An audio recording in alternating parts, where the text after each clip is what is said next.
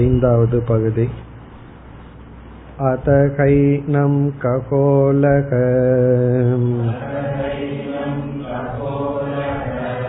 கௌஷீதகேயப் பப்ரச்ச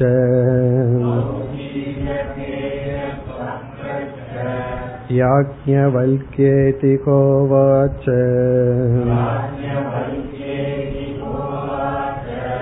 யதேவ சாக்ஷாத் அபரோக்ஷாத் ப்ரஹ்ம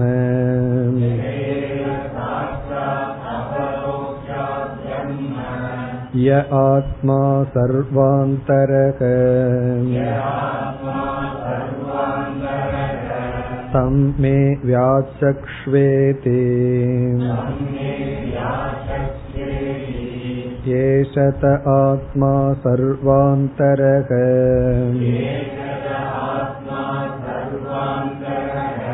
கதமோ யாஜ்ஞவல்க்ய சர்வாந்தரக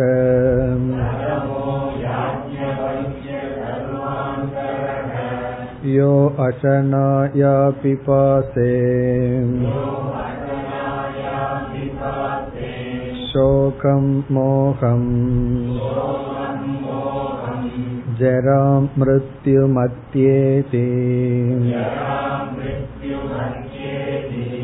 ஏதம் வைதமாத்மானம் விதித்வா ப்ராஹ்மணாஹ புத்ரைஷணாயாஸ்ச வித்தைஷணாயாஸ்ச லோகைஷணாயாஸ்ச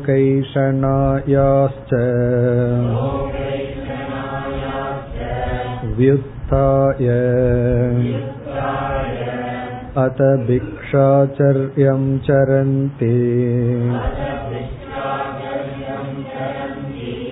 யாகேவ புத்ரைஷணாம் சா வித்தைஷணா யா வித்தைஷணா சா லோகைஷணா உபேகேதே ஏஷனே ஏவ பவதக தஸ்மாத் ப்ராஹ்மணக பாண்டித்யம் நிர்வித்ய பால்யேன திஷ்டாசே பால்யம் ச பாண்டித்யம் ச நிர்வித்ய அதமுனிஹி அமௌனம் ச மௌனம் ச நிர்வித்ய அத ப்ராஹ்மணக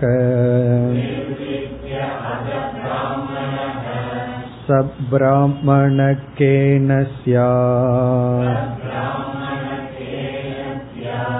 யேன ஸ்யாத் தேன ஈத்ருஷ ஏவ அதோன்யதார்த்தம் ததோக ககோலக கௌஷீதகேய உபரராம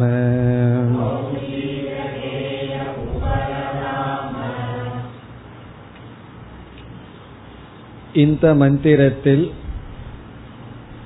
முதலில் ஆத்மா அசம்சாரி என்ற கருத்தை பார்த்தோம். அசனாயா பிபாசே சோகம் மோகம் ஜரா மிருத்யும் அத்யேதி, ஆறு விதமான சம்சாரத்தை கடந்திருக்கின்றது ஆத்மா. இரண்டாவதாக நாம் பார்த்த கருத்து விதித்வா தமேதம் ஆத்மானம் விதித்வா, இந்த அந்த ஆத்மாவை அறிந்து, ஆத்மாவை அடைதல், ஆத்மாவை அறிதல். பிறகு மூன்றாவதாக வியுத்தாய பிக்ஷாச்சரியம் சரந்தி, மேல் எழுந்து சந்நியாச வாழ்க்கையை எடுத்துக் கொள்கிறார்கள். வியுத்தாய எதிலிருந்து மேல் எழுகின்றார்கள்? புத்திர ஏஷனா, வித்த ஏஷனா, லோக ஏஷனா. புத்திரன், வித்தம், லோகம் இதில் இருக்கின்ற பற்றிலிருந்து மேல் எழுந்து இவைகளை விடுத்து பிக்ஷாச்சரியம் சரந்தி சந்நியாசத்தை எடுத்துக் கொள்கிறார்கள். இந்த இடத்தில் நாம் சந்நியாசத்தை பற்றிய விசாரத்தை மேற்கொண்டுள்ளோம். இதில் மூன்று விதமான ஆசை, அனாத்மாவில் இச்சா விபாகத்தை நாம் பிறகு பார்ப்போம். சந்நியாசத்தை பற்றிய விசாரத்தில் நாம் முதலில் பார்த்த கருத்து வியுத்தாய விதித்துவா என்று, வியுத்தாய என்ற சொல்லை விதித்துவா என்பதற்கு முன் நாம் படித்தால் துறந்து பிறகு ஆத்மாவை அறிந்தார்கள் என்று பொருள் வரும். முதலில் சந்நியாசத்தை மேற்கொண்டு பிறகு ஆத்மானம் விதித்துவா, அந்த சந்நியாசத்தை விவிதிஷா சந்நியாசம் என்று பார்த்தோம். அல்லது விதித்துவா வியுத்தாய என்று படித்தால் ஆத்மாவை அறிந்ததற்கு பிறகு இவர்கள் சந்நியாசத்தை எடுத்துக்கொண்டார்கள் என்று படித்தால் அதை வித்வத் சந்நியாசம் என்று பார்த்தோம். பிறகு இனியொரு விதமான சந்நியாசத்தையும் சென்ற வகுப்பில் பார்த்தோம். உற்பன்ன சம்யக் ஞானஸ்ய சந்நியாசம் லக்ஷணோ யதகன்னு பார்த்தோம். ஞான நிஷ்டை அடைந்தவனுடைய சந்நியாசம், அந்த சந்நியாசம் சாதனா ரூபமான சந்நியாசம் அல்ல, சாத்திய ரூபமான சந்நியாசம். ஆகவே சந்நியாசம் அங்கு லட்சணமாக இருக்கிறது என்று பார்த்தோம். பொதுவா நம்ம இரண்டு விதமான சந்நியாசத்தை பார்த்திருக்கோம். இங்கு சுரேஸ்வரர் மூன்றாவது விதமான சந்நியாசத்தை அறிமுகப்படுத்தினார். லட்சண ரூபமான சந்நியாசம், சாதன ரூபமான சந்நியாசம். சாதனா ரூபமான சந்நியாசம் இரண்டாக பிரிக்கப்படுகிறது. ஞானத்திற்கு முன் எடுத்துக்கொள்ளும் சந்நியாசம், ஞானத்திற்கு பிறகு எடுத்துக்கொள்ளும் சந்நியாசம். இவ்விதம் பிக்ஷாச்சரியம் சரந்தி என்ற சொல் சந்நியாசத்தை குறிக்கிறதுன்னு பார்த்தோம். பிறகு மோக்ஷம் என்பதற்கு சந்நியாசத்தை குறிக்கின்றது என்ற இடத்தில் சந்நியாசம் என்ற ஒரு ஆசிரமத்தை எந்த சாதனைக்காக எடுத்துக்கொள்கின்றோம் என்பதுதான் முக்கியம். அதாவது ஒவ்வொரு வாழ்க்கை முறை ஒவ்வொரு சாதனைக்கு பிரதானமாக அமையும். இப்ப பிரம்மச்சரிய வாழ்க்கை முறை படிப்புக்கு பிரதானமாக இருக்கும். அந்த ஆசிரமமே இன்ஃப்ராஸ்ட்ரக்சர் என்று சொல்வது, அந்த சூழ்நிலையே படிப்புக்கு சௌகரியமா இருக்கும். பிறகு இல்லறம் என்பது கர்ம யோகத்திற்கு சௌகரியமா இருக்கும். யஜ்ஞதான தபக்கர்ம போன்ற யஜ்ஞங்கள் தானமெல்லாம் செய்வதற்கு, செய்து மன தூய்மையை வளர்த்தி கொள்ள எமோஷனல் மெச்சூரிட்டி என்று சொல்வோம், உறவுகள் மூலமாக மன தூய்மையை வளர்த்தி கொள்ள கர்மயோகத்துக்கு அந்த ஆசிரமம் சௌகரியமான சூழ்நிலை. பிறகு மனதை ஒருமுகப்படுத்த வானப்பிரஸ்தாசிரமம், ஞானம் ஞான நிஷ்டைக்கு சந்நியாசாசிரமம் என்றெல்லாம் கூறுகின்றோம். அதாவது விசாரத்திற்கு, சிரவண மனனத்திற்கெல்லாம் சந்நியாச ஆசிரமம். ஆனால் ஒருவன் பிரம்மச்சரிய ஆசிரமத்திலேயே அல்லது கிரகஸ்த ஆசிரமத்திலேயே சந்நியாசாசிரமத்தில் கூறிய சாதனையை பின்பற்றினால் அந்த பலனை அடைகின்றார்கள். பகவான் கீதையில இதை தெளிவாக கூறியுள்ளார். ஜனகர் போன்றவர்களெல்லாம் சாஸ்திரம் உபனிஷத்தை உதாகரணமாக கூறியுள்ளது. பிறகு நாம் சங்கரர் மேற்கொண்ட சந்நியாச விசாரத்திற்குள் நுழைந்தோம். மிக சுருக்கமான விசாரத்தை சங்கரர் செய்தார். அதுல பூர்வபக்ஷத்தை மட்டும் பார்த்து நிறுத்தினோம். பூர்வபக்ஷியை ஞாபகப்படுத்திக் கொண்டு நாம் சித்தாந்தத்திற்கு செல்லலாம். பூர்வபக்ஷி என்ன கூறினான்? இங்கு சந்நியாசம் என்பதை அர்த்தவாதமாக எடுத்துக் கொள்ள வேண்டும். இது சந்நியாசம் நீங்க உபனிஷத்துல சொல்லி இருந்தாலும் அது பிரமாண வாக்கியம் அல்லன்னு சொன்னா. பிறகு வேத சந்நியசனாத் சூத்ரக ஸ்யாத், வேதத்தை தியாகம் செய்தால் அவன் சூத்ரனாகி விடுகின்றான் என்ற வேத வாக்கியத்தை பூர்வபக்ஷி குறிப்பிட்டு, யஜ்ஞோபவீதத்தை எல்லாம் துறந்தால் நாம் எந்த சாதனையிலும் ஈடுபட முடியாது, குறிப்பாக சேவா, அத்தியனம், குரு சேவை போன்றவைகளில் ஈடுபட முடியாது. ஆகவே சந்நியாசம் செய்யக்கூடாது என்று பிறகு பூர்வபக்ஷி கடைசியா இறங்கி வந்து என்ன சொல்றான், இங்கு வந்து 3 ஏஷனையத்தான் துறக்க சொல்லப்பட்டுள்ளது. அதாவது புத்திரன், வித்தம், லோகம், இந்த 3 ஆசையை மட்டும் துறக்கட்டும், எல்லா ஆசைகளையும் துறக்க வேண்டாம் என்று பூர்வபக்ஷி கூறினான். இனி நம்ம பதிலுக்கு வர வேண்டும். இதுவரைக்கும் நம்ம பார்த்து முடித்தோம். பதிலுக்கு வந்தால், எந்த பூர்வபக்ஷி சில வேத வாக்கியங்களை சொல்லி இந்த வேத வாக்கியத்தினால் ஒருவன் கர்மத்திலேயே இருக்க வேண்டும் என்ற கருத்தை கூறுகின்றானோ, அந்த பூர்வபக்ஷியிடமே சங்கரர் வேறு சில வேத வாக்கியங்களை குறிப்பிடுகின்றார். அவர் குறிப்பிடுகின்றார், யக்ஞோபவீதம் வேதாம் ச சர்வம் தது வர்ஜயேத். யக்ஞோபவீதம்னா பூநூல், அதை, பிறகு வேதான் வேதங்களை, இங்கு வேதம்னா வேதத்தினுடைய கர்ம காண்டம், சர்வம் தது வர்ஜயேத் அனைத்தையும் விட்டுவிட வேண்டும். வேதமே சொல்லுது நீ கர்ம காண்டத்தை தியாகம் செய்ய வேண்டும், யக்ஞோபவீதத்தை நீ எரிந்து விட வேண்டும். அதாவது இங்க சங்கரருடைய முதல் பதில், சந்நியாசம் என்பது அந்த பரம்பரை அல்ல, ஸ்ருதி விதி பரம்பரா என்று சொல்றார். அந்த பரம்பரைனா குருட்டு பரம்பரை அல்ல, ஸ்ருதியினுடைய விதியில் வந்த பரம்பரை. ஸ்ருதியே சந்நியாசத்தையும் விதித்துள்ளது. நீ வந்து கர்மத்தை விதித்துள்ள ஸ்ருதியை கூறுகின்றாய், நான் சந்நியாசத்தை விதித்துள்ள சுருதியை உனக்கு ஞாபகப்படுத்துகின்றேன்.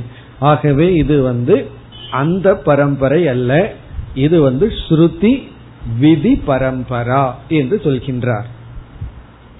இந்த இடத்துலதான் நம்ம முக்கியமா பார்க்க வேண்டிய விஷயம், ஸ்ருதியானது நீ சந்நியாசத்தை செய்யக்கூடாது, கர்மத்தில் இருக்க வேண்டும் என்றும் கூறியுள்ளது. அதே ஸ்ருதியானது சந்நியாசம் செய், யுக்தாய பிக்ஷாச்சரியம் சரந்தி என்றும் கூறியுள்ளது. ஆகவே குழப்பம் வருகிறது என்று பூர்வபக்ஷி கூறினால், என்றுமே ஒரு வாக்கியத்தை ஒருவர் கூறினார், அது யாருக்காக கூறப்பட்டுள்ளது என்பது மிக மிக முக்கியம். எந்த அதிகாரிக்காக இந்த வாக்கியம், அதுதான் ரொம்ப முக்கியம். அதிகாரியை மனதில் கொள்ளாமல் வெறும் வாக்கியத்தை மட்டும் எடுத்துக்கொண்டால் நமக்கு குழப்பம் வரும். இப்ப ஒருவர் ஒரு அட்வைஸ் கொடுத்தா, யாருக்கு அந்த அட்வைஸ், அதுதான் ரொம்ப முக்கியம். ஒரு சிஷ்யன் வந்து குருவிடம் வந்தா, குரு வந்து கண்ணை மூடிட்டு பிளைண்டா அட்வைஸ் கொடுக்க மாட்டார். ஒரு சிஷ்யனுக்கு ஒரு அட்வைஸ் கொடுப்பார்.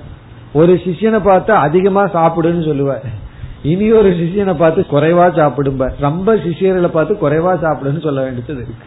காரணம் என்னன்னா, அதிகமா சாப்பிடுன்னு அட்வைஸ் கொடுக்கிற சிஷியனுக்கு பக்கத்துல இனியொரு சிஷியன் இருக்கான், அவன் அப்ப எனக்குன்னு எடுத்துக்கொள்ள கூடாது. காரணம் என்னன்னா, அதிகாரி. வேதம் வந்து ஒரு வாக்கியத்தை கூறினால் எந்த அதிகாரிக்காக இந்த வாக்கியம், ரொம்ப முக்கியம், யாருக்காக இது கொடுக்கப்பட்டுள்ளதுங்கிறத நம்ம பார்த்து பொருள் எடுத்து கொள்ள வேண்டும். அதை சங்கரர் இங்கு தெளிவுபடுத்துகின்றார். காமினாம் அசந்நியாச ஸ்ருதிஹி.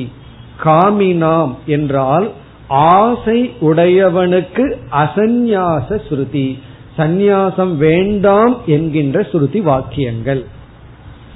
விராகினாம் சந்நியாச ஸ்ருதிஹி. யாருக்கு விராகம் இருக்கின்றதோ, பற்று இல்லையோ, அவர்களுக்கு சந்நியாசம் எடுத்துக்கொள்ள வேண்டும் என்ற வாக்கியம்.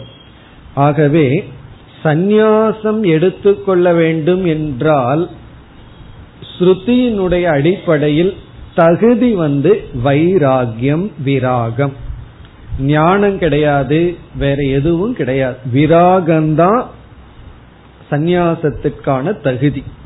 யாருக்கு ஆசை இருக்கின்றதோ அவர்களுக்கு அசந்நியாச ஸ்ருதி, சந்நியாசத்தை எடுத்துக்கொள்ள வேண்டாம் என்று சொல்கின்ற ஸ்ருதி வாக்கியம். யாருக்கெல்லாம் பற்று அற்று விட்டதோ அவர்களுக்கெல்லாம் சந்நியாச ஸ்ருதி. அந்த ஆசையும் முழுமையா போயிருக்கணுங்கிறது இல்லை, ஓரளவு ஆசையெல்லாம் நீங்கி இருந்தால் பிறகு ஏதோ கொஞ்சம் கொஞ்சம் தொட்டு இருந்தா அதெல்லாம் சந்நியாசத்துல தவத்துல நீக்கி கொள்ளலாம். ஆனா நீக்கிற அளவு நம்ம ஆசையை விட்டு இருக்க வேண்டும். ஆசைகளை ரெண்டு விதத்துல நீக்கலாம். ஒன்று தர்மப்படி அந்த ஆசையை அனுபவிச்சு இது இவ்வளவுதான்னு நீக்கலாம்.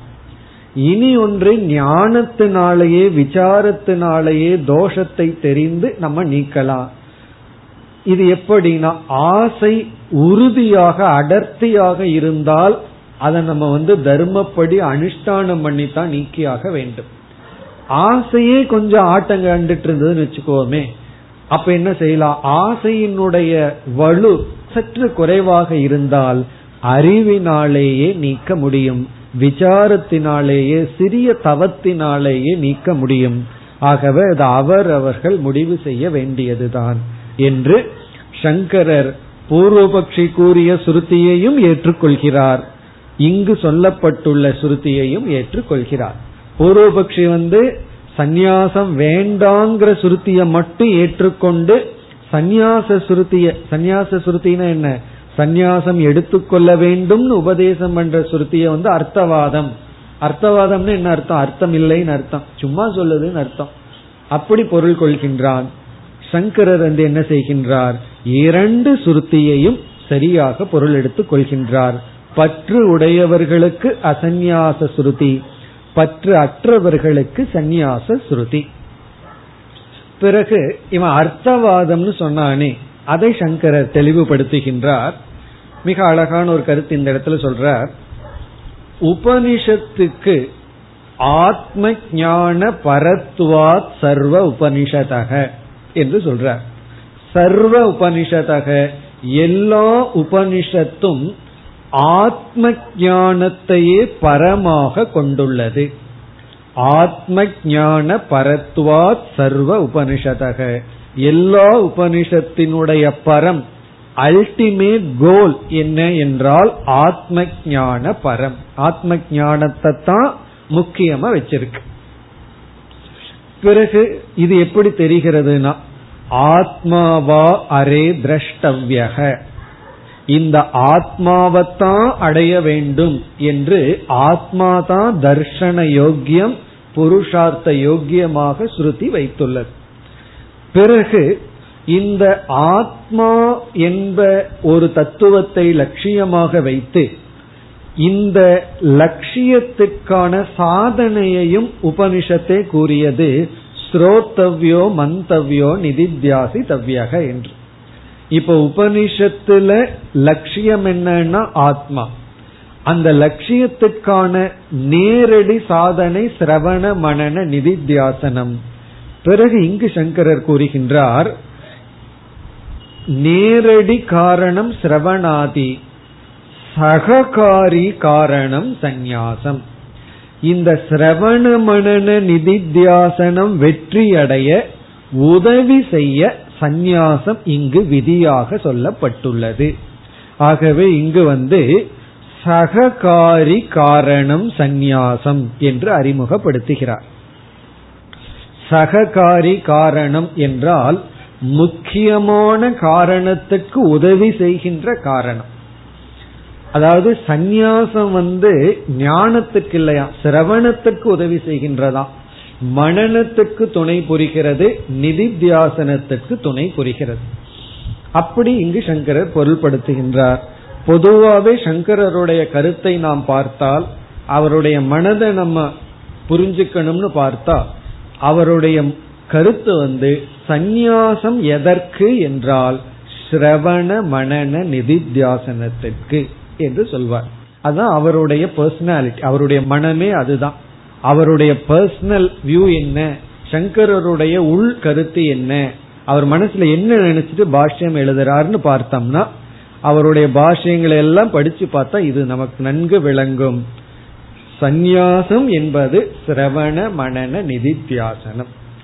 ஆனா சில பேர் சந்நியாசம் எடுத்துக்கொண்டு சிரவண மனன நிதித்தியாசனத்தை தவிர மீதியை செய்வார்கள். கரெக்டா அதை மட்டும் செய்ய மாட்டார்கள். காரணம் என்ன என்றால் சமுதாய சேவை, ஏதோ ஒன்று ஜபம் பண்றது, ஏதாவது செய்கிறார்கள் என்றால் அந்த சந்நியாசத்தை எல்லாம் நம்ம சித்த சுத்திக்காக எடுத்துக்கொள்ளப்படுகின்ற சந்நியாசம்னு பொருள் எடுத்துக்கொள்ள வேண்டும். ஆனால் அவர்கள் இல்லறத்துக்குள்ள போக வேண்டிய அளவு சித்த அசுத்தி இல்லை, சிரவண மனனம் பண்ற அளவு சித்த சுத்தியும் வரவில்லை. இப்ப சிரவண மனனத்திலேயே இருக்கணும்னா சித்த சுத்தி ரொம்ப இருக்கணும், அப்பதான் வெறும் சாஸ்திரத்திலேயே மூழ்கி இருக்க முடியும். அதே சமயத்துல காமியமான கர்மத்துல ஈடுபட்டுட்டு வாழலாம்னா அந்த அளவுக்கும் மனம் கீழ் நிலையில இல்லை. ஆகவே அந்த நிலையில் இருக்கிறவர்கள் என்ன செய்வதுனா, இதெல்லாம் இந்த காலத்துல கண்டுபிடிக்கப்பட்ட புது விதமான சந்நியாசங்கள். அந்த காலத்தில எல்லாம் அது வெறும் பிரம்மச்சரியத்திலேயே இருந்து விடுவார்கள். அப்ப நம்ம எப்படி புரிந்து கொள்ள வேண்டும்? அப்படிப்பட்ட சந்நியாசிகள் எல்லாம் கண்டிப்பா ஆசை வசப்பட்டு உலகத்தில் உழன்று கிடப்பவர்களை விட மேலானவர்கள். அதே சமயத்துல சிரவண மனனத்திற்கு வர முடியவில்லை, அவர்கள் ஜபத்திலேயோ சேவையிலோ ஏதாவது ஒரு ஆக்டிவிட்டிஸ்ல இருப்பார்கள். ஆக்டிவிட்டிஸ் இல்லைன்னா ப்ராப்ளம் வந்துடும். ஏதாவது ஒரு செயல் அவர்களுக்கு கொடுக்க வேண்டும். அந்த செயல் பார்த்தோம் அப்படின்னா அது காமியமாக இருக்காது, நிஷ்காமமா இருக்கு. அவங்களுக்கு தேவை செயல், செயல் இல்லைன்னா ப்ராப்ளம். ஒரு பொறுப்பை கொடுத்து ரெஸ்பான்சிபிலிட்டி இருக்கணும். அங்க சாஸ்திரம் கேட்டல், தியானம், சிந்தித்தல் அதெல்லாம் அவர்களிடம் நடைபெறாது. ஆனா இந்த இடத்துல சங்கரர் கூறுகின்றார், சந்நியாசம் என்பது சககாரி காரணம். எதற்குனா சிரவண மனன நிதித்தியாசனத்துக்கு சககாரி காரணம். இங்க ஏன் அப்படி சொல்கிறார்னு பார்த்தோம்னா, சிரவணம் நல்லா நடக்கணும் அப்படின்னா, சிரவணமா நடக்க வேண்டும் என்றால் அது ஒரு குவாலிட்டி டைம் நமக்கு ரொம்ப தேவை, ஒரு நல்ல டைம் தேவை. மனதை எந்த பொறுப்பு இல்லாம ஃப்ரீயா இருந்தா தான் முழுமையா நம்மை ஒப்படைக்க முடியும், மனநத்திலையும் முழுமையா நம்மை ஒப்படைக்க முடியும். அதாவது திடீர்னு ஆத்ம விசாரம் பண்ணும் போது வீட்டை பூட்டிட்டு வந்தனா இல்லையா, இல்ல பால்காரன் வந்துருவானே அவனுக்கு என்ன பதில் சொல்றது, இப்படி எல்லாம் பொறுப்புகள் இருந்தது, இல்ல பிசினஸ் பொறுப்பெல்லாம் ரொம்ப இருந்ததுன்னு வச்சுக்கோமே. அப்ப என்ன ஆகும்? முழுமையா மனது அதுல ஈடுபட முடியாது. ஆகவே சந்நியாசம் அப்படின்னு சொன்னாவே காலத்தை நாம் எடுத்துக்கொள்வது, கெய்னிங் குவாலிட்டி டைம் அப்படின்னு அர்த்தம். அதனோட ஸ்பிரிட் என்னன்னா ஒரு குவாலிட்டி டைமை எடுத்துக்கிறது தான். அதனால சந்நியாசம் எடுத்துட்டு எனக்கு நேரம் இல்லைன்னு சொல்லக்கூடாது. எதுக்கு நேரம் இல்லைன்னு சொல்லலாம்? வேற ஏதாவது வேலைக்கு நேரம் இல்லைன்னு சொல்லலாம். சாஸ்திரம் கேட்கறதுக்கு நேரம் இல்லை, சிந்திக்கிறதுக்கு நேரம் இல்லை, தியானிக்கிறதுக்கு நேரம் இல்லைன்னு சொல்லக்கூடாது. ஏன்னா சந்நியாசம் எடுத்துக்கிறதே அதற்காக. அதைத்தான் இங்கு சங்கரர் அறிமுகப்படுத்துகிறார். பிறகு பூர்வபக்ஷி மனதில் ஒரு கேள்வி வரும், உபனிஷத்து தான் ரெண்டு வாக்கியங்கள், அதாவது வேதம் இரண்டு விதமான வாக்கியங்கள் சொல்லி இருக்கே, அதாவது ஒன்று சந்நியாசம் வேண்டான்னு சொல்லி இருக்கு, இனி ஒன்னு சந்நியாசம் எடுத்துக்கன்னு சொல்லி இருக்கேன்னு மீண்டும் கேட்டால், அப்பொழுது சங்கரர் இங்கு மீண்டும் பதில் சொல்றார். அதாவது சந்நியாசம் வேண்டான்னு சாஸ்திரத்துல சொல்லித்தான் ஆகணும். காரணம், யாருக்கு அவித்யா காமம் எல்லாம் மனதில் இருக்கோ, அஜ்ஞானமும் ஆசையும் இருக்கோ, அவர்களுக்கு பாசிட்டிவா வேண்டான்னு சொல்லித்தான் ஆக வேண்டும். இல்லை என்றால் அந்த சந்நியாசம் அவர்களுக்கு ஒரு பெரிய டேமேஜை தான் கொடுக்கும், அவர்களுக்கு அது கஷ்டத்தை தான் கொடுக்கும், நன்மையை கொடுக்காது. அப்படி சொல்வது உபனிஷத்தினுடைய அல்லது வேதத்தினுடைய கடமை என்று சொல்கின்றார். ஏன்னா அந்த ஏஷனைய விட முடியாதவர்களுக்கு கண்டிப்பாக வேண்டான்னு தான் சொல்லி ஆகணும். அதே சமயத்துல யாருக்கு பற்று மனதிலிருந்து நீங்கிவிட்டதோ அவர்களுக்கு வேண்டும் என்றுதான் சொல்லியாக வேண்டும் என்று நிலைநாட்டுகிறார். பிறகு இறுதியில சங்கரருடைய பதில் இலக்கண ரீதியா இங்கு சந்நியாசத்தை நிலைநாட்டுகின்றார். இங்க இலக்கணம் என்னவென்றால், இப்ப நம்ம தமிழ்ல சொல்லிட்டு பிறகு சமஸ்கிருதத்துக்கு போவோம். இப்ப நான் ஒருவரிடம் சொல்கின்றேன், நீ வீட்டுக்கு கைகளையும் கால்களையும் தூய்மைப்படுத்திவிட்டு உணவை அருந்திவிட்டு என்னிடத்தில் வா அப்படின்னு நான் சொல்றேன். இப்ப நான் வீட்டுக்கு உன்னை தூய்மைப்படுத்திவிட்டு உணவறிந்து விட்டு என்னிடத்தில் வா அப்படின்னு சொன்னா, இப்போ இதுல பல செயல்களை நான் குறிப்பிட்டேன். வீட்டுக்கு வர்றது, தூய்மைப்படுத்துவது, உணவு உட்கொள்வதுன்னு பல செயல்களை நான் சொல்லிவிட்டேன். இந்த எல்லா செயலுக்கும் என்னுடைய வாக்கியத்துல ஒரே ஒருத்தன் தான் கர்த்தாவா அல்லது பல கர்த்தாவா? வீட்டுக்கு வர்றவன் ஒருத்தன், தூய்மைப்படுத்துறவன் இனி ஒருத்தன், சாப்பிட்றவன் இனி ஒருத்தன், என்னை பார்க்க போறவன் இனி ஒருத்தனா, அல்லது என்னுடைய வாக்கியில எல்லாத்தையுமே ஒருத்தனைத்தான் நான் சொல்றேனா அப்படின்னு பார்த்தா, நான் என்ன செய்துள்ளேன், வீட்டுக்கு வந்து, நாங்க ஃபுல் ஸ்டாப் வைக்கல, வீட்டுக்கு வா அப்படின்னு நான் ஃபுல் ஸ்டாப் வைக்கல, பிறகு வந்து உன்னை தூய்மைப்படுத்து ஃபுல் ஸ்டாப் வைக்கல. அப்படி வச்சிருந்தா நான் வேற யாரையாவது பார்த்து சொல்லியிருக்கலாம், தூய்மைப்படுத்தி, அங்கேயும் ஒரு கமாதான், உணவை உட்கொண்டு, அங்கேயும் ஒரு கமா, பிறகு என்னை பார்க்க வேண்டும். ஆகவே ஒரே ஒரு வெர்பு, என்னை பார்க்க வேண்டும். அதற்கு முன்னாடி எல்லாம் நான் வந்து ஃபுல் ஸ்டாப் வைக்காம, அதாவது என்ன செய்திருக்க, இதை செய்து இதை செய்து இதை செய்துங்கும் போது சமான கர்த்தா, அத சமஸ்கிருதத்துல துவா என்று சொல்வார்கள். திருஷ்டுவா அப்படின்னா பார்த்து பார்த்து, பிறகு அடுத்தது அவனே தான், யாரு பார்த்தவனோ அவன் தான் அடுத்ததையும் செய்ய வேண்டும். அப்படி இங்கு வியுத்தாய விக்ஷாச்சரியம் சரந்தி அப்படிங்கிற இடத்துல விதித்துவா அப்படின்னு ஒரு சொல் இருக்கு, அறிந்து. வியுத்தாய, இப்ப அறிந்தவன் தான் சந்நியாசத்தை மேற்கொள்கின்றான் என்று இங்கு துவா பிரத்யம் இருப்பதனால் இங்க வந்து ஒரே ஒரு கர்த்தா தான். ஒரே ஒரு கர்த்தா யார் அப்படின்னா, ஆத்ம ஞானத்துக்கு வந்தவர்கள்தான் ஆத்மாவை அறிந்து சந்நியாசத்தை எடுத்துக்கொள்ள வேண்டும். அதுக்கெல்லாம் சங்கரர் வந்து வேத வாக்கியத்திலிருந்து சில கொட்டேஷன்ஸ் எல்லாம் கொடுக்கிறார். அபிஷுத்திய குத்துவா பக்ஷயதி, அபிஷுத்திய அப்படின்னா சோம ரசத்தை எடுத்து, குத்துவா யாகம் செய்து, பக்ஷயதி ஒருவன் சாப்பிடுகின்றான், சாப்பிட வேண்டும். அப்ப வந்து சோம ரசத்தை எடுக்கிறவனே தான் யாகத்தையும் செய்யணும், அவனே தான் உணவையும் பிரசாதமாக உட்கொள்ள வேண்டும். இப்ப இந்த இடத்துல எல்லாம் ஒரே ஆளை பற்றி பேசுறது போல இங்கு வந்து ஆத்ம ஞான ஏஷனாத்யாக சந்நியாசம் எல்லாம் ஒரே ஆள் தான் செய்யணும்னு சொல்லி இருக்கின்றது. ஆத்ம ஞானத்தை அடைகிறவன் யாரோ அவனேதான் ஆசைகளையும் விடுபவன், அவனேதான் சந்நியாசத்தையும் எடுத்துக்கொள்பவன். ஆகவே நீ திடீர்னு மீதி இரண்டையும் ஒரே ஆள்னு எடுத்துட்டு சந்நியாசத்தை மட்டும் நீ வந்து அர்த்தவாதம்னு சொல்லிவிட முடியாது. ஏன்னா எல்லாம் ஒரே ஒரு ஃப்ளோவா போயிட்டு இருக்கு, உன்னுடைய இன்டர்பிரேஷன் நீ பொருள்படுத்துவது தவறு என்றெல்லாம் பதில் சொல்லி இங்கு சந்நியாசம் விதியாக சொல்லப்பட்டுள்ளது, அர்த்தவாதம் அல்ல என்று நிலைநாட்டுகின்றார். இப்ப இத்துடன் சந்நியாச விசாரமும் முடிவடைகின்றது. நம்ம ஏற்கனவே பார்த்துட்டோம், சந்நியாசம் என்பதை எப்படி பொருள் கொள்ள வேண்டும் என்றால், அதாவது ஆசிரமம் ஒரு விதியாக எடுத்து, விதின்னு சொன்னா ஒரு ரிச்சுவலா எடுத்துக்கொள்ளாமல், சிரவண மனன நிதித்தியாசனத்திற்கும் நம்மை தூய்மைப்படுத்தி கொள்வதற்கும் ஒரு தேவையான காலத்தை நம்மால் எடுத்துக்கொள்ள முடிந்தால் அது சந்நியாசம். சில பேர் வந்து சந்நியாசம் எடுக்கிறதுக்கு முன்னாடி குட் டைம் இருக்கும், சந்நியாசம் எடுத்ததுக்கு அப்புறம் தான் டைமே கிடைக்காது. அப்படி எல்லாம் ஆயிடக்கூடாது. சந்நியாசம்ங்கிறது வந்து எடுத்துக்கொள்வதல்ல, அது விடுதல். பேச்சிலேயே கான்ட்ரடிக்ஷன் இருக்கு, எப்ப சந்நியாசம் எடுத்துக்கொள்வீர்கள் அப்படின்னு சொல்வார். சந்நியாசம்னா விடுவது, உன்னை விடுறதுதான் சந்நியாசமே தவிர எடுத்துக்கொள்வதல்ல. ஆகவே அந்த காலத்துல வந்து லைஃப் ஸ்டைலும் சாதனையும் சேர்ந்து போச்சு, இப்ப வந்து சேர்ந்து போகணுங்கிறது கிடையாது, வாழ்க்கை முறையும் சாதனையும் சேர்ந்து இருக்கணுங்கிறது இல்லை.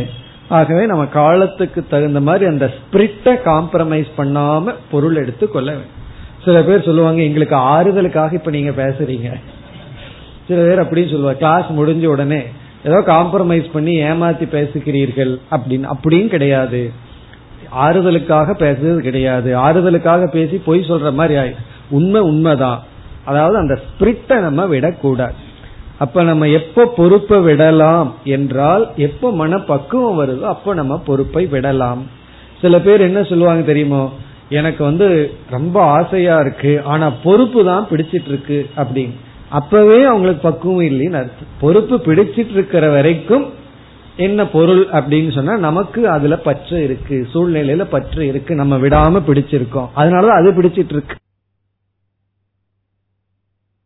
விசாரமும் முடிவடைகின்றது. இனி நம்ம அடுத்த விசாரத்திற்கு செல்வோம். இங்க முதல்ல ஆத்மா சம்சாரம் அற்றதுன்னு பார்த்தோம்.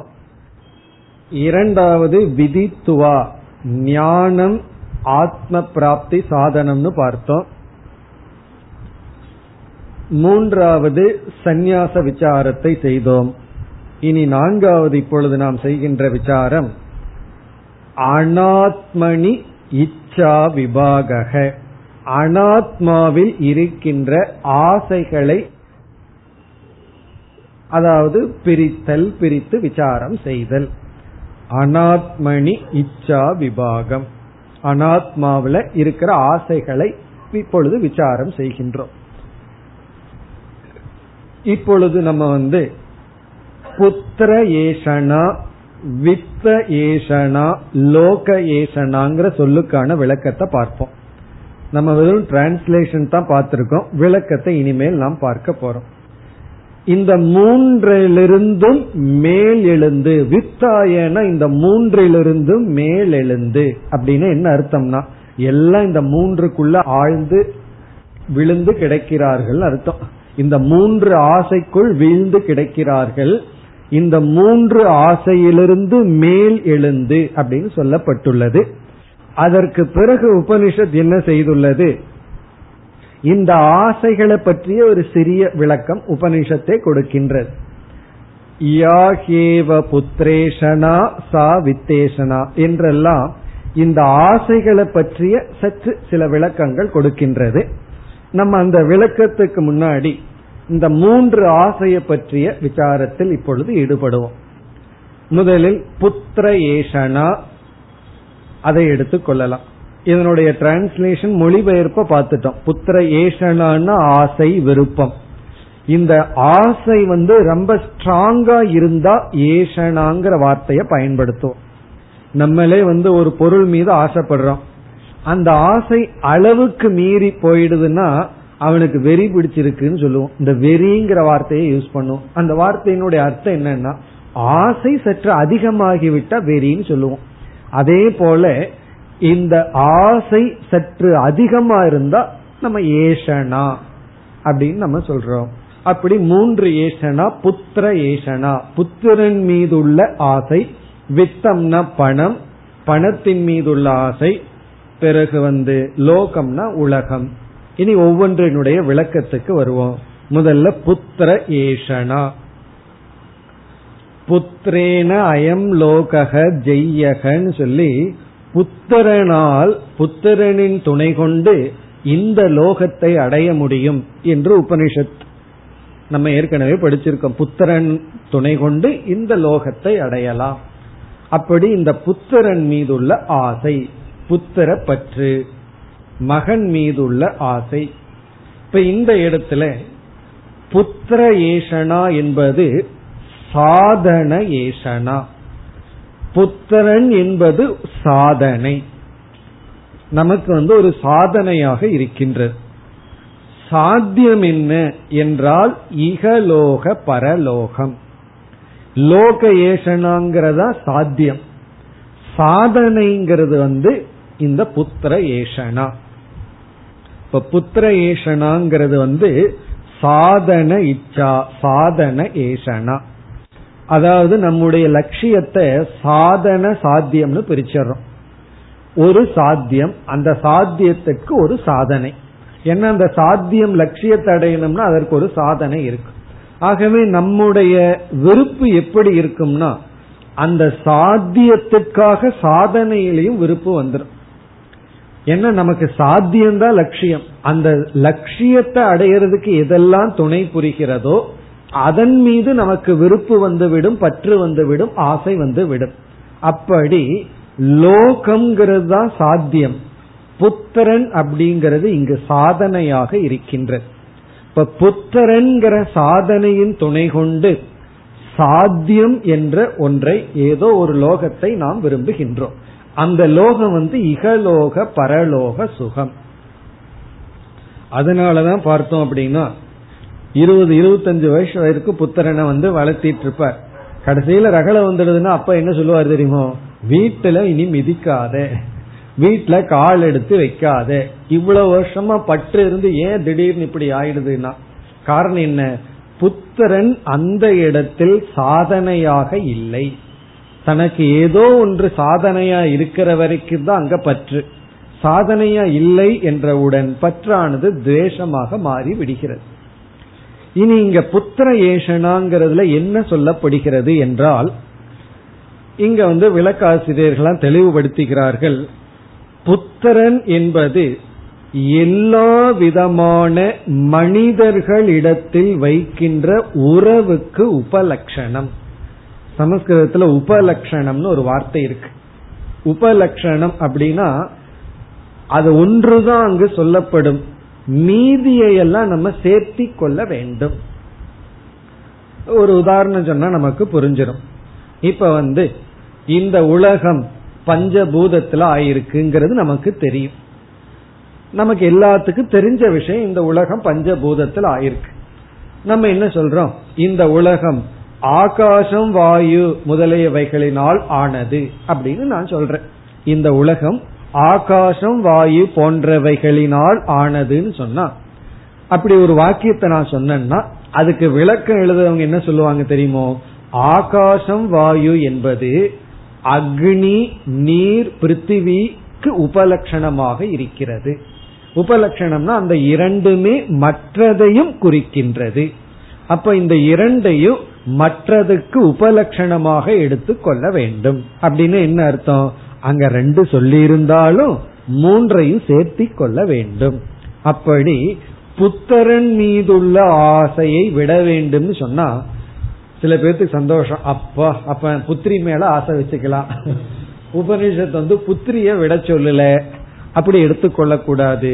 புத்திரன் உபலட்சணம், புத்திரி மட்டுமல்ல எல்லா உறவுகள், எல்லா ரிலேஷன்ஷிப், மனிதர்களிடம் வைக்கின்ற அனைத்து உறவுகளும் இந்த புத்திர ஏஷனாங்கிற சொல்லில் குறிப்பிடப்படுகிறது. இத கேக்கிறதுக்கே பயமா இருக்கு, அதனாலதான் ஒழுங்கா சன்னியாசம் வேண்டான்னு சொல்றது. காரணம் என்ன, எல்லா ரிலேஷன்ஷிப்பையும் விட்டுறணுமா. ஒருவர் வந்து அண்மையில என்னிடத்துல சொன்னார், எனக்கு ரொம்ப கோபம் வந்துட்டு இருக்கு, கோபம் என்னுடைய நேச்சரா இருக்குன்னு விட்டுடுங்களேன். ஐயோ கோபத்தை விட்டா நானே இல்லாதவன் ஆகிறவனே அப்படின்னு. சோ கோபம்ங்கிறத விட்டுட்டேன் அப்படின்னா நானே இல்லாம ஆயிருவேன் ஒரு பயம் வந்துருது. ஒரு சின்ன எமோஷன் நம்ம இடம் இருந்து போனா நானே போற மாதிரி ஃபியர்னு இருந்தா எல்லா உறவுகளையும் நான் விடுறதுன்னா என்ன அர்த்தம், ஃபாதர்ங்கிற ரோல், மதர்ங்கிற ரோல், பிரதர்ங்கிற ரோல், சிஸ்டர்ங்கிற ரோல், இப்படி ஒவ்வொரு ரோல் இருக்கே அந்த ரோல் நம்மளா இருந்துட்டு இருக்கோம். எல்லா ரோலும் போயிட்டா அப்புறம் நான் பைத்தியக்காரங்கிற ஒரே ரோல்ல தான் இருக்கிறதா, பிறகு நான் யார் என்ன, நான் ரோல் இந்த ரெண்டுக்கும் வித்தியாசம் இல்லாம இப்ப இருக்கேன். இப்ப நான் வந்து தந்தை அல்ல, நான் மகன் அல்ல, நான் நண்பன் அல்ல, நான் யாருமே இல்லை அப்படின்னா, எந்த மனிதனோடு எனக்கு உறவு இல்லை அப்படின்னா அப்ப நான்கிறதே இல்லாம போயிருமான்னு ஒரு பெரிய பயம் வந்து விடும். அதனாலதான் சன்னியாசம் வேண்டான்னு சொல்றது. ஆகவே எந்த பற்று நீங்கி விட்டால் பிறகு வந்து பயமெல்லாம் வராது, சந்தோஷம்தான் வரும். இங்கு வந்து புத்திர ஏஷனா என்பது மனிதனாக இருக்கின்ற நமக்குத்தான் மற்ற மனிதர்களோடு ஒரு ரிலேஷன்ஷிப் உறவானது பில்டப் ஆயிருக்கு. மிருகத்துக்கெல்லாம் கிடையாது. மிருகத்துக்கு வந்து அண்ணன் தம்பி தங்கச்சி அப்பா மகன் பாட்டி அதெல்லாம் கிடையாது. ஒரு நாய் வந்து இது என்னுடைய தாத்தான்னு நினைச்சிட்டு இருக்குமா, இது என்னுடைய பாட்டின்னு நினைச்சிட்டு இருக்குமா, அதெல்லாம் கிடையாது. மனுஷனுக்கு தான் இந்த ரிலேஷன்ஷிப் உறவு இருக்கின்றது. பை ஃபேக்ட் மனுஷன் இந்த உறவுனாலதான் பக்குவத்தையும் அடைய முடியும். பக்குவம் அடையாம உறவை விடக்கூடாது. ஆனால் பக்குவம் அடைந்தவுடன் உறவுகளிலிருந்து விலகி வர வேண்டும். ஆகவே புத்திர ஏஷனா தியாகம் என்றால் அனைத்து உறவுகளில் இருக்கின்ற பற்றை விடுதல். அப்படின்னு என்ன அர்த்தம், எனக்கு வந்து ஒரு உறவு வேண்டும்ங்கிற டிபெண்டன்ஸ் இருக்கக்கூடாது. தாய் மீது பற்று, எனக்கு தாய் வேணும், தந்தை வேணும், சகோதரன் வேணும், சகோதரி வேணும், கணவன் வேணும், மனைவி வேணும், மகன் வேணும், மகள் வேணும், நண்பர்கள் வேணும்னு நமக்கு ஒரு மைண்ட்ல ஒரு டிமாண்ட் இருக்கல்லவா, இதை தியாகம் செய்தல், இது நம்முடைய கோல். இதெல்லாம் வழியாகத்தான் நம்ம பக்குவம் அடைய முடியுதுங்கிறது வேறு. ஆனா இந்த இடத்துல உபனிஷத்து எல்லா உறவுகளும் லட்சியம் அல்ல, எல்லா உறவுகளிலிருந்தும் நம்மை விலக்கி கொள்ள வேண்டும். அது எப்படி என்றால், இப்ப ஒருத்தன் இருக்கான், அவனுடைய மகன் அவன் முன்னாடி வரும் பொழுது அல்லது அந்த மகனோடு அவன் பேசும் பொழுது இவரை அறியாம தந்தை அப்படிங்கிற ரோல்ல இவருக்கு பற்று வந்துடும், ஐடென்டிஃபை பண்ணணும், அபிமானம் வரும். உடனே மனைவி வந்தா கணவன்கிற ரோல்ல அபிமானம் வச்சுதான் பேசி ஆகணும். மனைவியோட பேசிட்டு இருக்கும் போது இவருடைய தாய் நின்னா உடனே மகன்கிற ரோல் வந்துடும், உடனே சண்டை வந்துடும், உடனே அவருக்குள்ளே சண்டை வந்துடும்.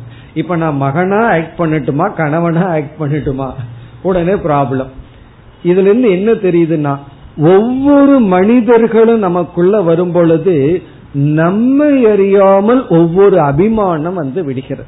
அந்தந்த ரோல்ல நம்ம பற்று வச்சுதான் ஆக வேண்டியது வந்துருது, அந்த ரோலை ஐடென்டிஃபை பண்ண வேண்டியது வந்துருது.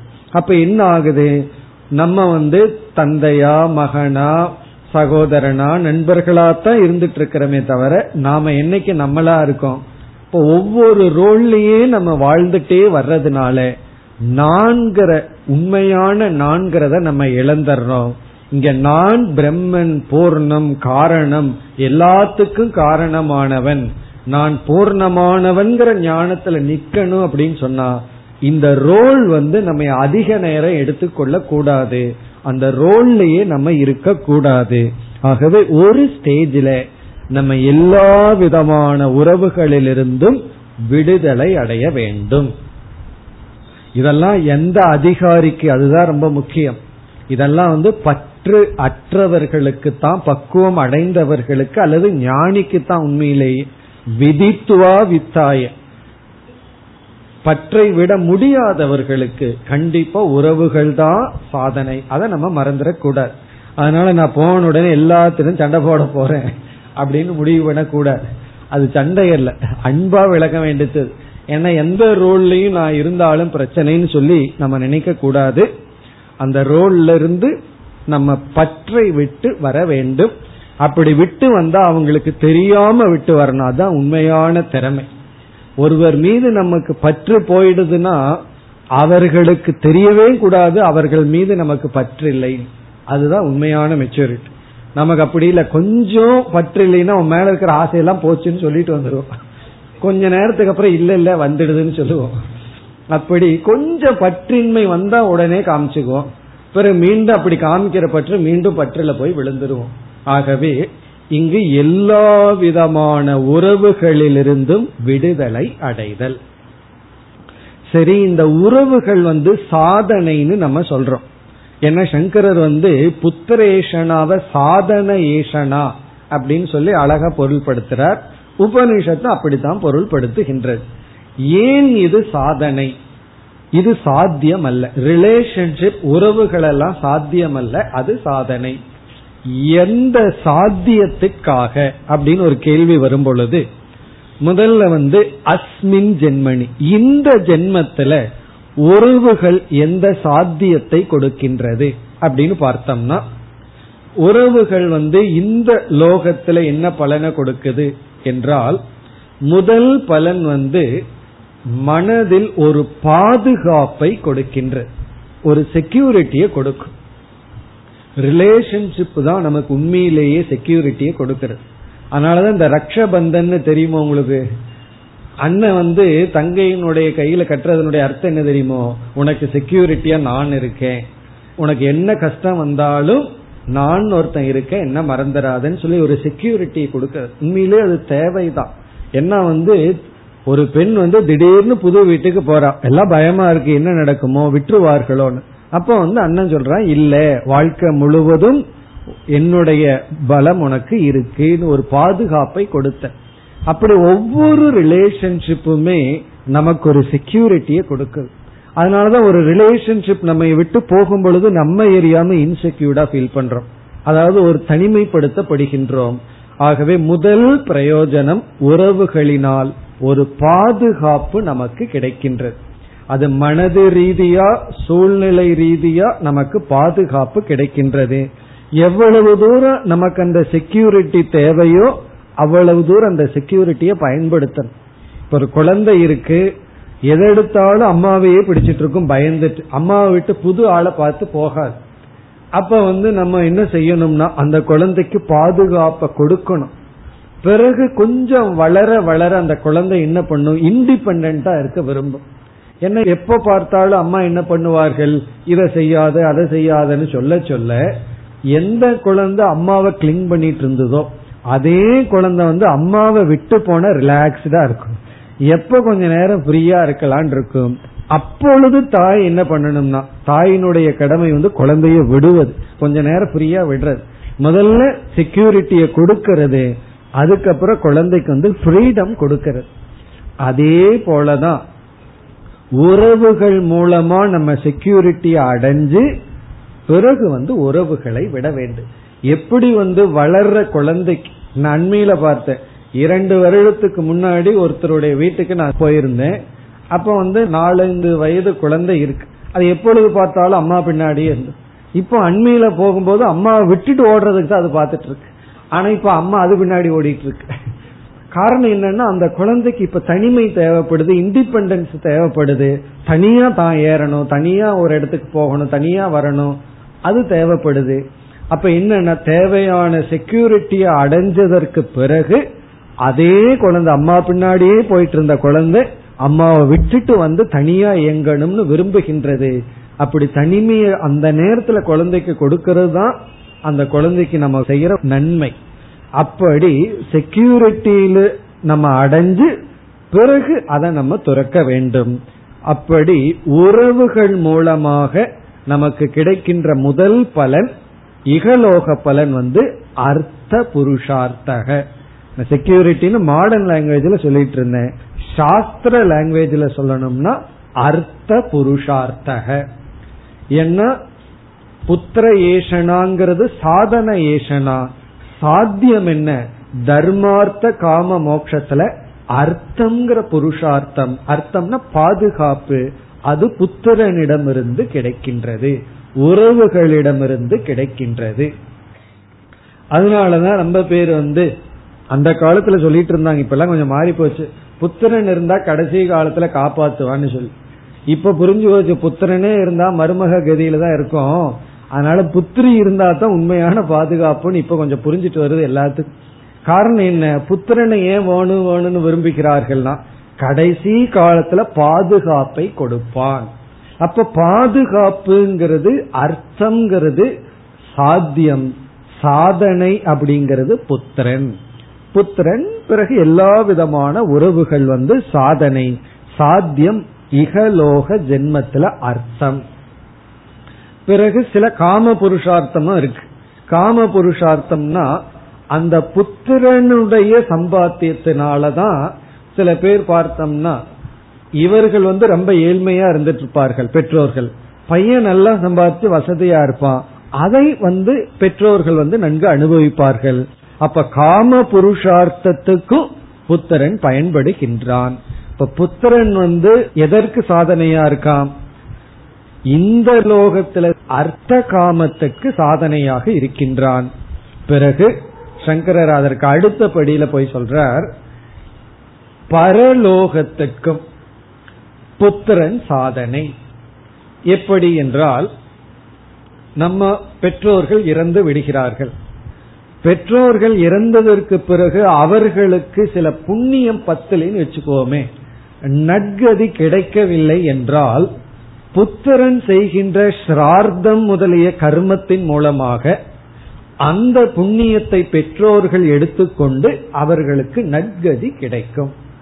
அப்படி இறந்ததற்கு பிறகு புத்திரன் செய்கின்ற பித்ரு கர்மத்தின் மூலமாக அவர்களுக்கு நற்கதி கிடைக்கும். ஆகவே பரலோக திருஷ்டி.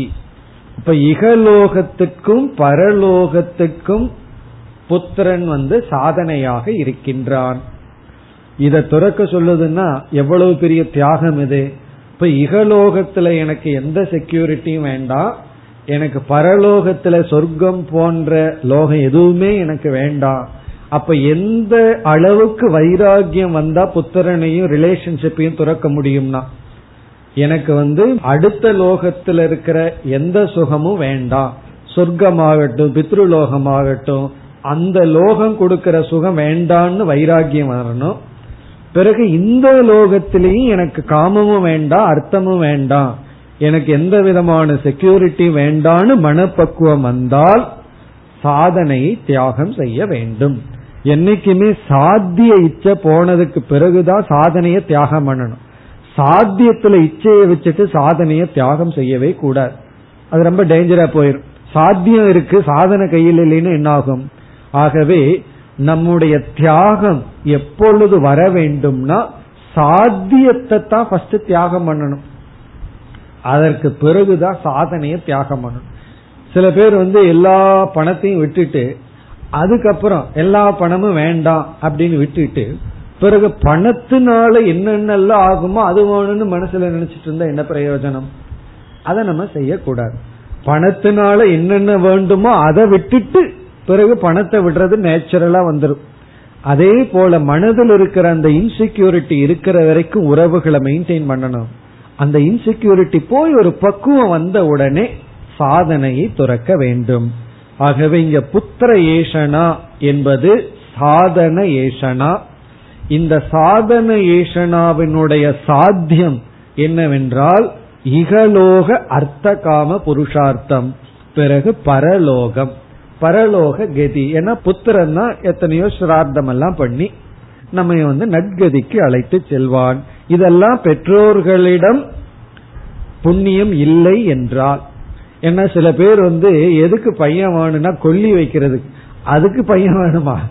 வேற ஏதாவது கொஞ்சம் நல்ல விஷயத்துல நினைச்சா பரவாயில்ல, தனக்கு கொல்லி வைக்கிறதுக்கு பையன் வேணும்னா இது எது விதமான என்னமோ தெரியல. இதெல்லாம் அந்த காலத்துல இருந்தது, இப்பெல்லாம் அப்படி எல்லாம் கொஞ்சம் புத்தி யாரும் அப்படி சொல்றது இல்ல. செத்ததுக்கு அப்புறம் தீ வைக்கிறதுக்காக பையன் வேணும், அந்த பையன் இதுக்காகவா நான் உங்களுக்கு பிறந்தேன்னு நினைப்பான்.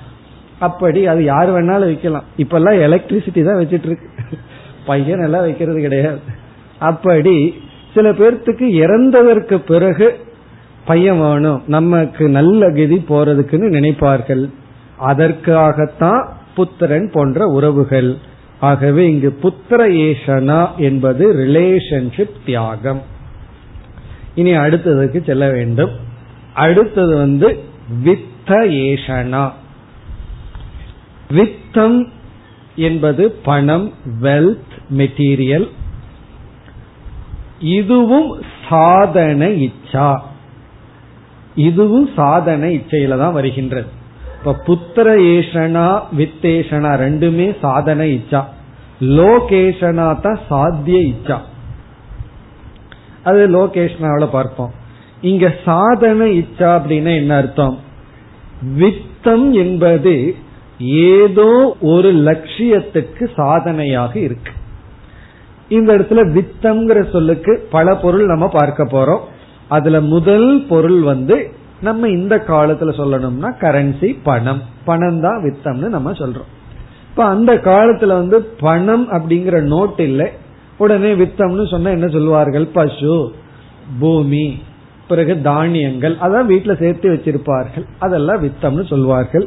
அதுவும் வித்தம் தான், பூமியும் பணம் தான். ஏன்னா பணத்தை ரியல் எஸ்டேட்ல இன்வெஸ்ட் பண்ணி வச்சுக்கிறோம், அதெல்லாமே சொத்துன்னு அர்த்தம். எல்லாம் ப்ராப்பர்ட்டி, ஜடமான ப்ராப்பர்ட்டி, நகைகள், தங்கம், வைரம், எல்லாமே வித்தேஷனா. இந்த வித்தத்தில் இருக்கின்ற ஆசை, இதை துறக்க வேண்டும்.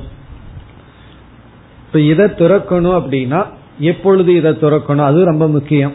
இந்த வித்தத்தினால என்னென்னலாம் சாத்தியம் இருக்கோ அந்த சாத்தியத்துக்கு ஆசை போனா இதை துறக்கணும். இல்லைன்னா ஒழுங்கா இதுல ஆசையை வச்சிருக்கணும், ஒழுங்கா ஆசையை வச்சுட்டு அது ஒழுங்கா பணத்தை சம்பாரிச்சிட்டு இருக்கணும். இவருக்கு எல்லா விதமான லக்ஸுரியிலையும் கம்ஃபர்ட்லயும் ஆசை இருக்கு, ஆனா பணம் சம்பாதிக்க மாட்டேன்னு உட்கார்ந்துட்டு இருந்தா இப்படி அது தவறு. இப்ப வித்த ஏஷனா அப்படின்னு சொன்னா சாதனை இச்சா. இந்த சாதனை இச்சா நம்ம மூன்று விதமா பிரிக்க போறோம். மூன்று சாதனை இச்சா, வித்தம்ங்கிற சொல்லுக்கே மூணு பொருள் பார்க்க போறோம். முதல் பொருள் ஜடமான வஸ்து. நம்ம கரன்சி பணம்னு சொல்லலாம், கோல்டு சொல்லலாம், தங்கம்னு சொல்லலாம், பிறகு ஸ்தானம் பூமின்னு சொல்லலாம். இதெல்லாம் ஃபர்ஸ்ட். பிறகு தானியங்கள், பிறகு பசு கேட்டில், அல்லது இப்ப வீடுன்னு சொல்லலாம், கார்னு சொல்லலாம். இதெல்லாம் ஜட வஸ்து, திரவியம். ஜட வஸ்து சுருக்கமா சொன்னா திரவியம். திரவியம்னா பணம். இது முதல் பொருள். அடுத்த இரண்டு பொருள் இருக்கு இதே வித்தம்ங்கிற சொல்லுக்கு. அது எந்த அர்த்தத்துல சொல்ல போறோம் அப்படின்னா, வெறும் பணம் மட்டும் நமக்கு சாத்தியத்தை கொடுக்காது. அந்த பணத்தை நம்ம பயன்படுத்தினாத்தான நமக்கு பொருளை கொடுக்கும். வெறும் பணத்தை வச்சிருந்தோம்னு வச்சுக்கோமே, அதனால எதையும் நம்ம செய்ய முடியாது. அந்த வித்தத்தை நாம் செயல்படுத்தினால்தான் நமக்கு பலன் கிடைக்கும். அதுக்கு சாஸ்திரத்துல கொடுக்கிற உதாரணம், இந்த கோடாரின்னு ஒண்ணு இருக்கு, பெரிய ஆக்ஸ் பெருசா ஒண்ணு இருக்கு மரத்தை வெட்டுறதுக்கு. இது பிளேடு மரத்தை வெட்ட முடியாது. இந்த பெரிய கோடாரி இருக்கே இது மரத்தை வெட்டும் அப்படின்னு நம்ம சொல்றோம். உடனே என்ன பண்றோம், பெரிய மரத்துக்கு பக்கம் அந்த கோடாரியை போய் வச்சுட்டு ஒரு மணி நேரத்துக்கு அப்புறம் போய் பார்த்தா மரம் வெட்டப்பட்டிருக்குமான்னா என்ன சொல்லுவோம்? கோடாரி வெட்டும்னா என்ன அர்த்தம்னா, அதை பயன்படுத்தினா அது மரத்தை வெட்டும். இதெல்லாம் தர்க்கத்துல இப்படி பேசுவார்கள். கோடாரி மரத்தை வெட்டுனா கோடாரி வெட்டாது, அதை நீ பயன்படுத்தினாதான் உனக்கு மரம் வெட்டப்படும்.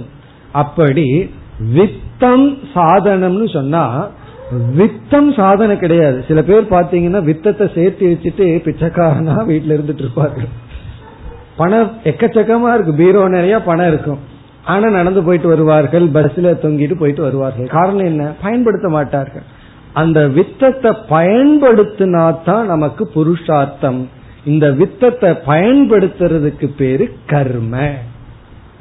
வித்தத்தை பயன்படுத்துறதுக்கு பேரு கர்மம்னு சொல்றோம். அது அடுத்த பொருள் வித்தம் என்பதற்கு. மேலும் விளக்கத்தை அடுத்த வகுப்பில் தொடர்வோம். ஓம் பூர்ணமத் பூர்ணமிதம் பூர்ணாத் பூர்ணமுதச்யதே பூர்ணஸ்ய பூர்ணமாதாய பூர்ணமேவாவசிஷ்யதே. ஓம் சாந்தி சாந்தி சாந்தி.